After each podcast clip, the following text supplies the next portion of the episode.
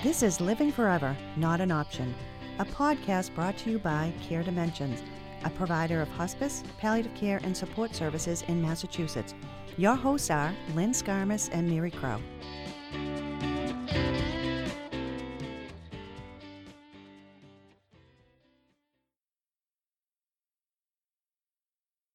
Hi, everyone, and welcome back to our ninth episode of Living Forever, Not an Option, with your hosts, Lynn Skarmas and Mary Crow of Care Dimensions. Now, our topic today is living with a serious illness. Okay, Mary, so I know years, year after year, life expectancy does rise.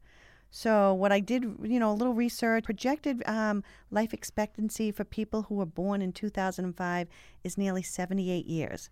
Now, remember, back in the 50s, life expectancy was around 70. So it does keep going up. Oh, yeah.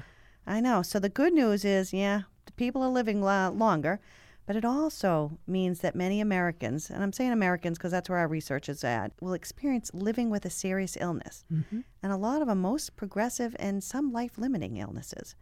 So, first, Mary, you know, we're talking about okay, our topic today is living with a serious illness, but I think first we have to tell our listeners what is considered a serious illness? It's a good question, Lynn. And I think one of the definitions that I have found, which I feel is like, you know, most accurate, is it's we're talking about people who have complex pressing care needs because of a particular disease, uh, whether that be like a metastatic cancer or a lung disease, a lung cancer, ALS. Uh, where you're suffering breathing difficulties, things like that. But people who, for a period of years, are requiring self care, uh, disability. They're they're at the end of their life. The conditions that affect cognition, neuromuscular uh, impairments, from having strokes, organ system failure, frailty, all of those things because of advanced age or, or other infirmities. So could we could you consider like CHF? COPD are those considered serious illness? Oh, when, absolutely. When they're advancing, Surely. right? Kidney disease. Yes. Um, and like you said, Alzheimer's, dementia. Oh, absolutely. So all those different diseases that we, we've talked about in our other podcasts as end of life diseases, but before they become an end of life disease, are they they're considered a serious They illness? sure are. Absolutely. Okay. Yeah. Every day there's so many people giving being given the news that, you know, they have a serious illness. And these illnesses they may progress at a slow or fast rate and may unfold over periods of time. With this happening with so many people being affected, you know, what should people do when they're diagnosed with a serious illness? Yeah, this is so shocking when people hear the news that they have a, a serious, or whether it be, again, life limiting or it, the, these long, serious illnesses. Uh, and sometimes not. It depends on how it unfolds, as you mentioned. It can be shorter or longer. And there's this initial shock that you're faced with. And for people, you know, they have to their their world. They enter into this a, nor, uh, a, a new what's normal world for them. So it's people have to make this adjustment. They need to learn how to live in this new world. So they have to take time to deal with their feelings, and just to, to acknowledge it, to let it sink in. This is shocking for people uh, when they when they're hearing this news for the first time. And it's really important, too, that people don't make any major decisions right away. Now, there are situations where people are faced and, and given bad news and, and in terms of a serious illness when maybe they don't have a lot of time. So they mm-hmm. have to make decisions really they more have to quickly. get that surgery right away. They Yeah. have to have that or chemotherapy. start that treatment. Yep, Exactly. okay. Exactly.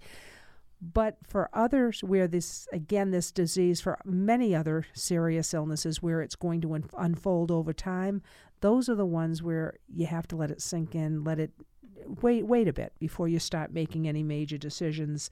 You got to wait till your your mind clears a bit so that you can make these these uh, these decisions. Really having your wits about you as best you can. Well, and even let the shock, you know, go away first. You know, you're going to be in shock, Oh, basically. absolutely. Um, Absolutely. and you need to be, be able to to think again, like you're saying. Right. Yeah. Yeah. It's it's different. It's it's absolutely different, and it's important that people also learn about their condition. Uh, that they, you know, talk to people, you get referrals, find out who provides this expert care, expert medical care in that area specific to, to the illness that you're dealing with. Identifying best hospitals, clinics, doctors, creating a plan. And again, a lot of times people don't create a plan. They kind of they're so immobilized by hearing the news that, that they don't. Or if they, they feel like if they ignore it that it, it won't happen. It will Might go, go away. away. Yeah. Might it's go away. Yep. you know, we talk about that a yep. lot. Exactly. You know, uh, but planning won't change the reality of the diagnosis, but it can certainly change how you feel about or deal with the illness, and, and that's a major thing. Uh, ask questions. You know, a lot of times, I think when people are hearing things for the first time too, they they don't ask a lot of questions. They don't even know what questions to ask. Mm-hmm. So even if it's not right away, they need to be able to To go ask even them go to go. back. I Like, think it's a good be- idea. I know you go to the doctor's appointment, you hear something, you're like, oh, okay, okay, and you go home, and then you're like, oh crap, you know, Yeah. I need, and you start writing things down, and don't be afraid to make that appointment. Call Right. back and say, I need to meet my with my doctor again. Right. I have a lot of questions around this. Absolutely. Be proactive and really, um, nobody's going to be, no one's going to advocate for you except yourself, really. So Absolutely. you need to go, then go back and really sit with the doctor and ask the questions. Absolutely. It's important too, i- if you're going to an appointment where you potentially could get bad news, don't go alone. You really should have somebody there with you. Now, sometimes we're not even aware that we're going to get bad Well, that's news. the thing, right? Right. You don't so, know. But but that's where I, I like to press the healthcare professionals too, where they're encouraging people to have somebody with them. But if there's any potential, or if again, if you're if you're having symptoms or things like that, you should have somebody there because sometimes you can get news, eh, you're not processing it, and it's important that somebody else be there to to hear it to hear what you're not hearing because again this is so overwhelming for you. And and to be able to take that those notes down things like that that can be maybe an impartial observer that sort of thing. Now it might be a family member and they're being hit in the same way too but it's a second set of ears. And they might have questions that you can't think of at the time so but i do like the point about going back i, I think that it's okay to then set up an appointment and go back early on I'm one of those people that have to process. yeah So for me, I'd be sitting there, you know, pretty shocked, and then I'd go home and I'd think and think and think, write everything down, or talk to family members, talk to. Of course, I have so many friends that are nurses and doctors and uh, nurse practitioners, being in our our business, which is hospice, that I would start asking questions and then go back. Absolutely. Yeah. Yeah. And and that's the thing because you there are going to be many questions like we said that you're not processing. So this is a good thing. The other thing too is that if if you really are not getting questions answered or they don't feel satisfactory in nature in terms of what you're hearing, you can always get another opinion. People are becoming better uh, advocates for themselves. Well, I think with the internet, we Yep. can find Yep. we can find those second opinions. You know, before you would you would basically say to your doctor, "Okay, well, what do you suggest I do?" And and they were they were the almighty, they were the professional, and we'd go, "Okay." But nowadays, who's not on the internet Yeah. looking for resources, looking for articles, looking for doctors that are expert in that type of disease that you've been diagnosed with? Absolutely, and word of mouth, right? And and getting mouth. that, and like you say, you've got a lot of friends that are in the health field, so you you know who to turn to. Ask. You're networking when you're when you're doing that and pursuing health care for you or your family, right? Sure. Getting that information. Uh, I think the other piece to that too is a generational piece where the baby boomers are just a much stronger population who are are, are again better advocates for themselves, strong advocates, and and strong consumers. So they have a, a better handle and they want to they want to take charge of their healthcare choices. So we're we're seeing changes in that that regard too.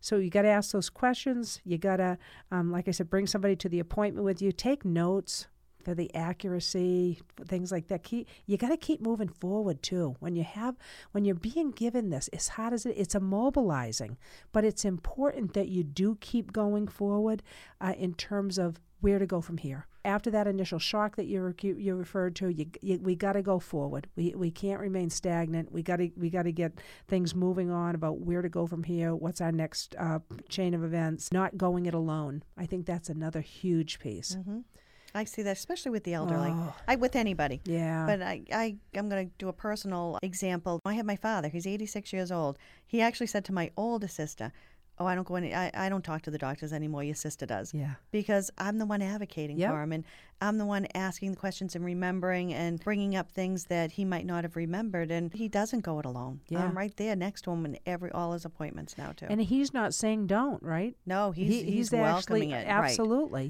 There's there's there's some comfort in that and knowing that you have that extra layer of support and that you're hearing those things that maybe you're getting by him and all that. So that's wonderful when people and it doesn't make him less independent. No, I because feel it makes very him independent, yeah, right. and it makes him more independent because the more support we have, the better. I think more independent we are. Right, is when we let help in. That's the counterintuitive piece. I always say the more that we let people in to help us in certain situations, is the more independent we can be. We got to build that support team, and and we got to make a plan. We got to be able to where to go from here. I think those are the main things I would say in terms of When someone's starting diagnosed, out. yeah. Starting out.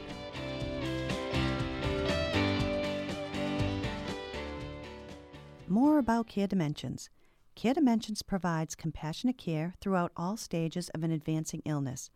Our expansive services and expert staff honor the richness of patients' lives, addressing complex medical issues as well as emotional, spiritual, and family concerns. We treat patients with dignity and respect so they may live as fully as possible. Care Dimensions, one of the nation's first hospice programs and the region's largest, provides services in more than 95 communities in eastern Massachusetts. For more information, please visit our website at www.caredimensions.org or call us at 888 283 1722. We get this news, we're, we're trying to figure out what to do, we're making our plan. What are the challenges that these individuals and families, I know I always say individuals, but the families are impacted anyways. What, what are the challenges these individuals face when they're diagnosed with a serious illness? And I'm mm. sure there's different levels because as the disease progresses, but go through kind of a scenario. Yeah, and like you say, even with uh, there are different diseases, they're going to go at different paces. They're going to be it's it's going to be a different picture. You can have hundred people with the same uh, serious illness, and how that unfolds is going to be very different. So it's going to vary too in terms of curative treatments and and what's available. And the, you know th- some of the benefits of curative uh, or curative treatments they're limited. So I think that's one of the things is that, you know, some people will live with a serious illness and really curative treatment isn't the goal. It's really because it's really not available. So it's really how do you manage symptoms and things like that. So I think that the limitations around curative treatments is one of the things.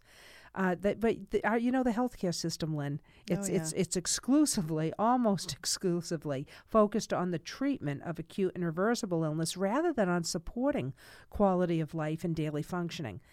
That's that's what we do, right? And that's that's, what, what palliative care and hospice does, yes. You know, and that's not generally what happens. It's all about cure, cure, cure, even when medical intervention is futile. And I think that puts people, it's a real challenge for people. It puts them in a real predicament there. And then it's, you know, it's balancing quality over quantity or quality over what they think is a treatment, but is your quality of life any good? And how are you spending those last months, that last year? Right. There's also a gap, I think, between what uh, people need and want from medical care and what they actually experience. I still think we're not doing enough around asking people what their priorities are and what their needs are and what their expectations are in that way. So I think the more that we um, ascertain an individual's priorities that I think there's a better an understanding of what their treatment options are and things like that. I think people's quality of life is going to be better. So there's still gaps in these areas and challenges that people face when having a serious illness. Yeah, because you figure you're diagnosed, your primary care or whoever, or your neurologist, whoever is diagnosing you, they go right into that. Don't they kind of go right into like Yeah. that cure mode? Yeah. Does anybody ever say to them, well, okay, so why don't you go home and think about this? Come back in a week and we'll discuss what your priorities are. We'll discuss treatment options. I think they go right for the treatment, right for the medication, right Yeah. for the treatment. And so it, it's interesting when you say people have to put their plan together, they have to put their priorities. They look have to look at their quality of life and what's down the road for them. Right. Yeah. I, I love that point of I really do think that there should be a follow up appointment immediately, like a week or two a later. week or two later. Let's just like just If have things time can to wait, if so, it, yeah, if things, things like can that. wait, Yeah. come back in and Yeah. have someone sit down and really spend the time and talk. Yeah.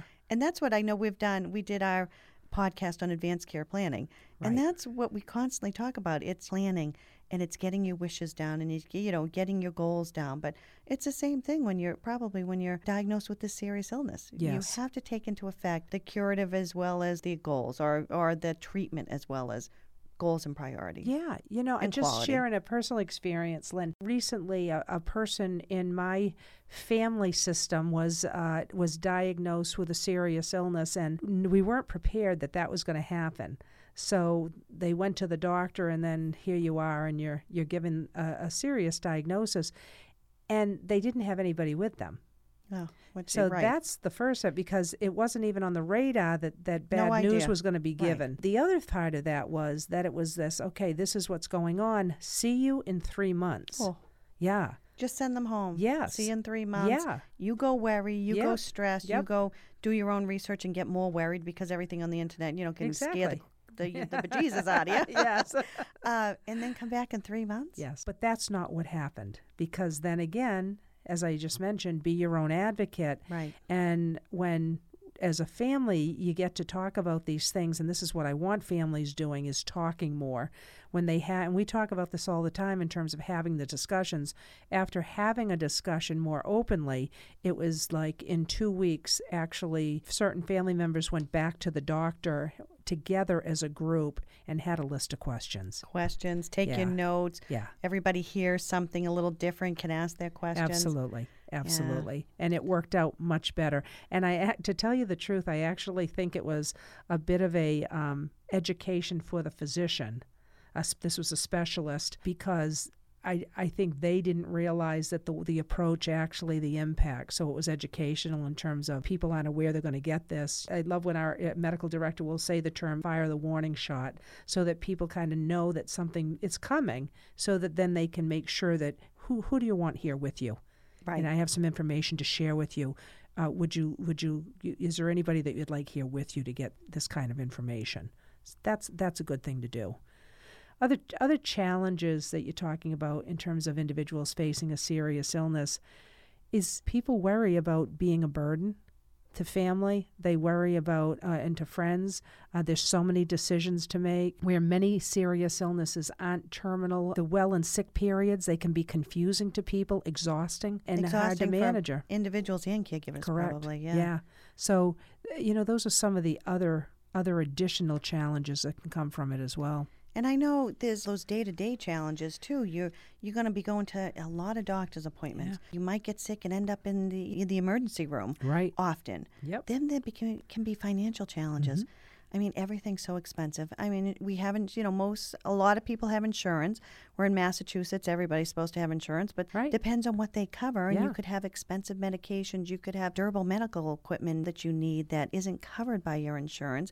Copays alone can wipe you out, depending on your deductibles and all. Right. It's the stress and anxiety and oh, what's coming. I don't know. Those are the things I Uh, can oh, think absolutely. of. You know, And and no, the points are you're so busy doing those things like you're talking about with with em, uh, the visits and all of that. P- people do minimize those secondary losses that you're referring to, like the financial stress. What if people have to come out of the workforce?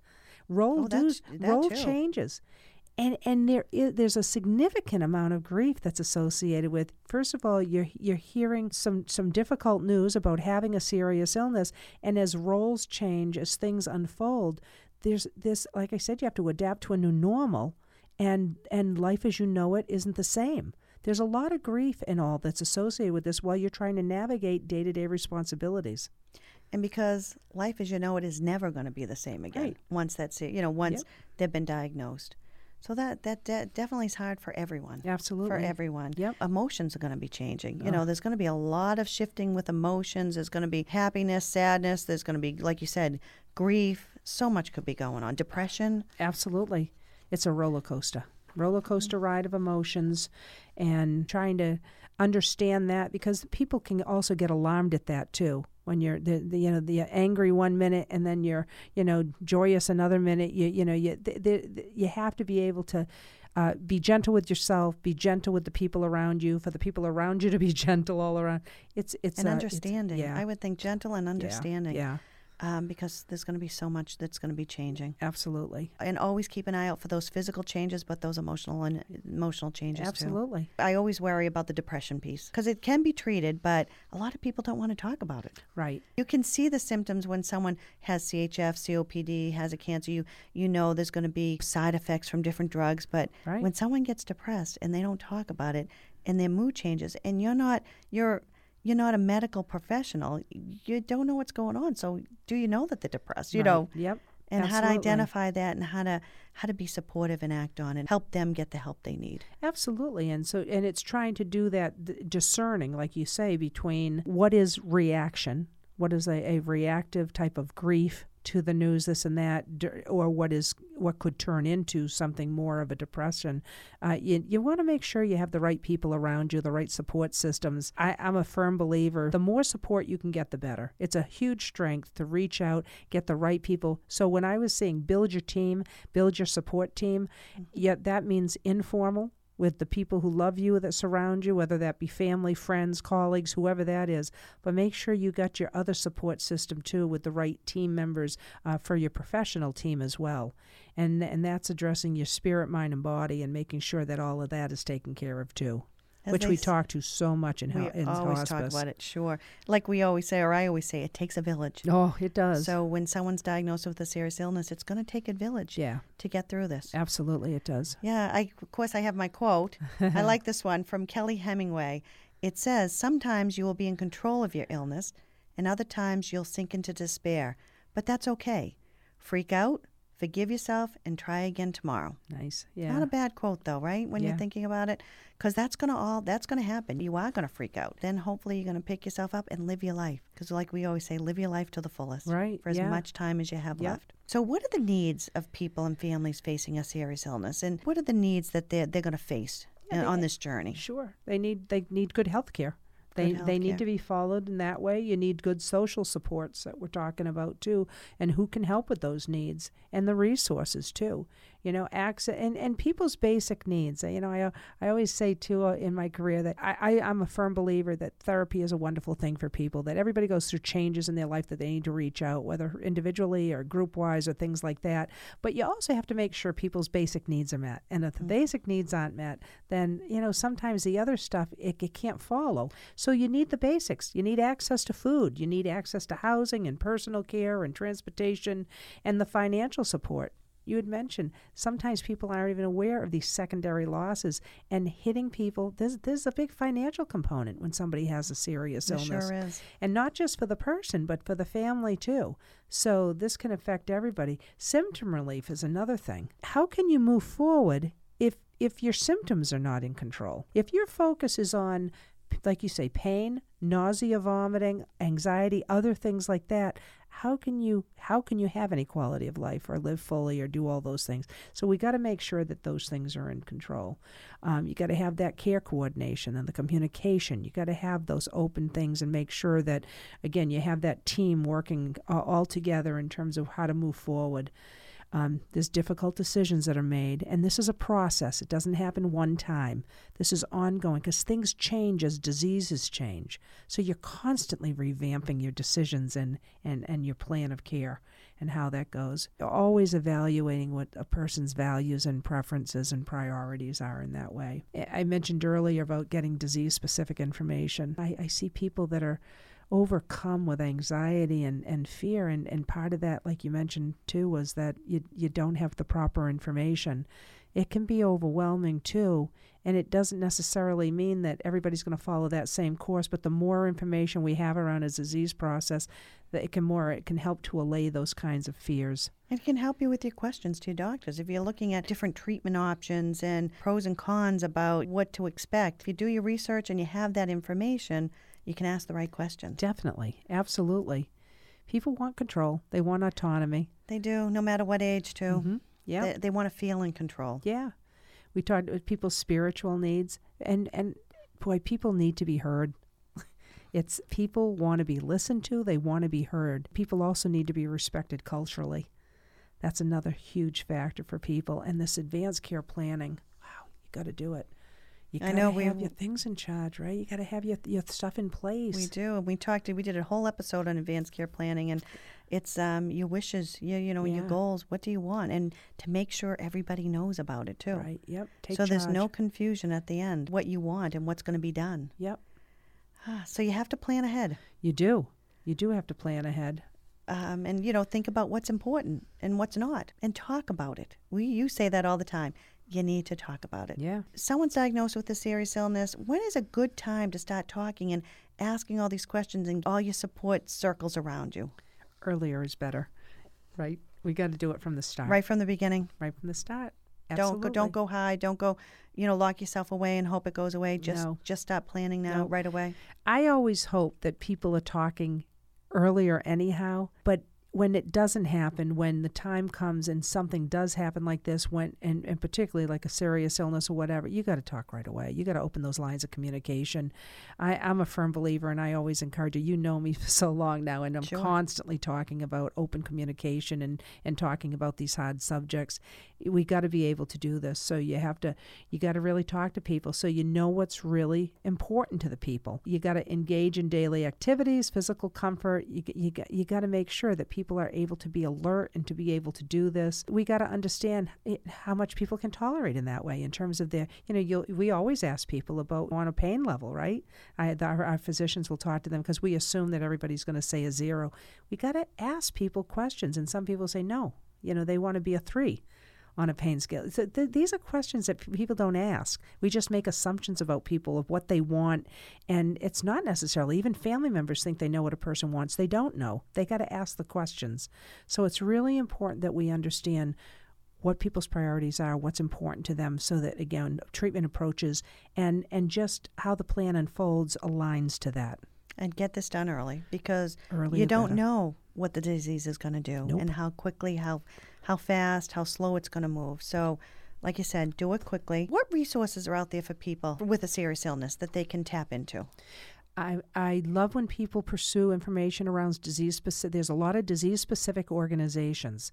So whether it be the, the you know the Cancer Society, you know there's American the Heart Heart Associ- Disso- yep. There's very there's a lot of. Alzheimer's Alzheimer's uh, um, Association, Association. Can't say enough about those. lot of resources around that. So I really feel like people should pursue that. There's a lot of community agencies.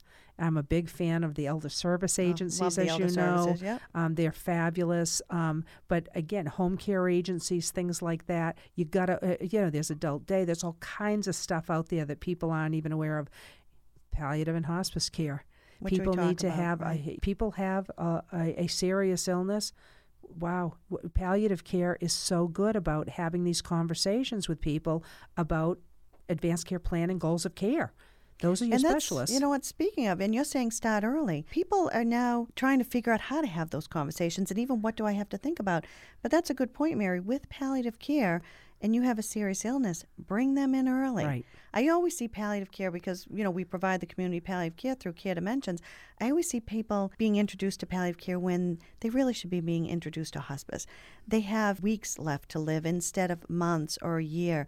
But if they brought palliative care in six, seven, eight months prior, they could have just been working out all those details Absolutely. and had an expert. Yes. You know, when I say expert, one of our nurse practitioners or physicians help them and help guide them through that um, that journey. right. So if you bring in palliative care earlier with a serious illness, it would be like another expert helping you out. Absolutely. Think of it as a consult like a cardiologist consult.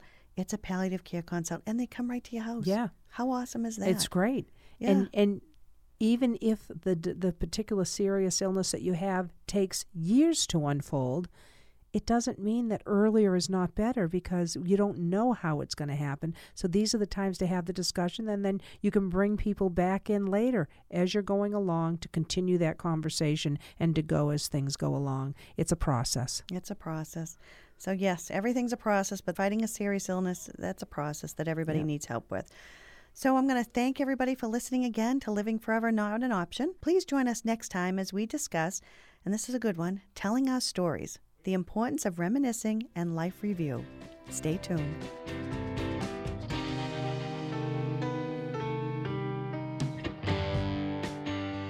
Thanks for listening to Living Forever, Not an Option with Lynn Skarmas and Mary Crow. To learn more about Care Dimensions, please visit our website at www.caredimensions.org or check out our podcast website at www.caredimensions.org backslash podcast. We would love to hear from you with questions or comments. Please feel free to email us at podcast at caredimensions.org. And of course, you can always call our office at any time. The number is 888 283 1722.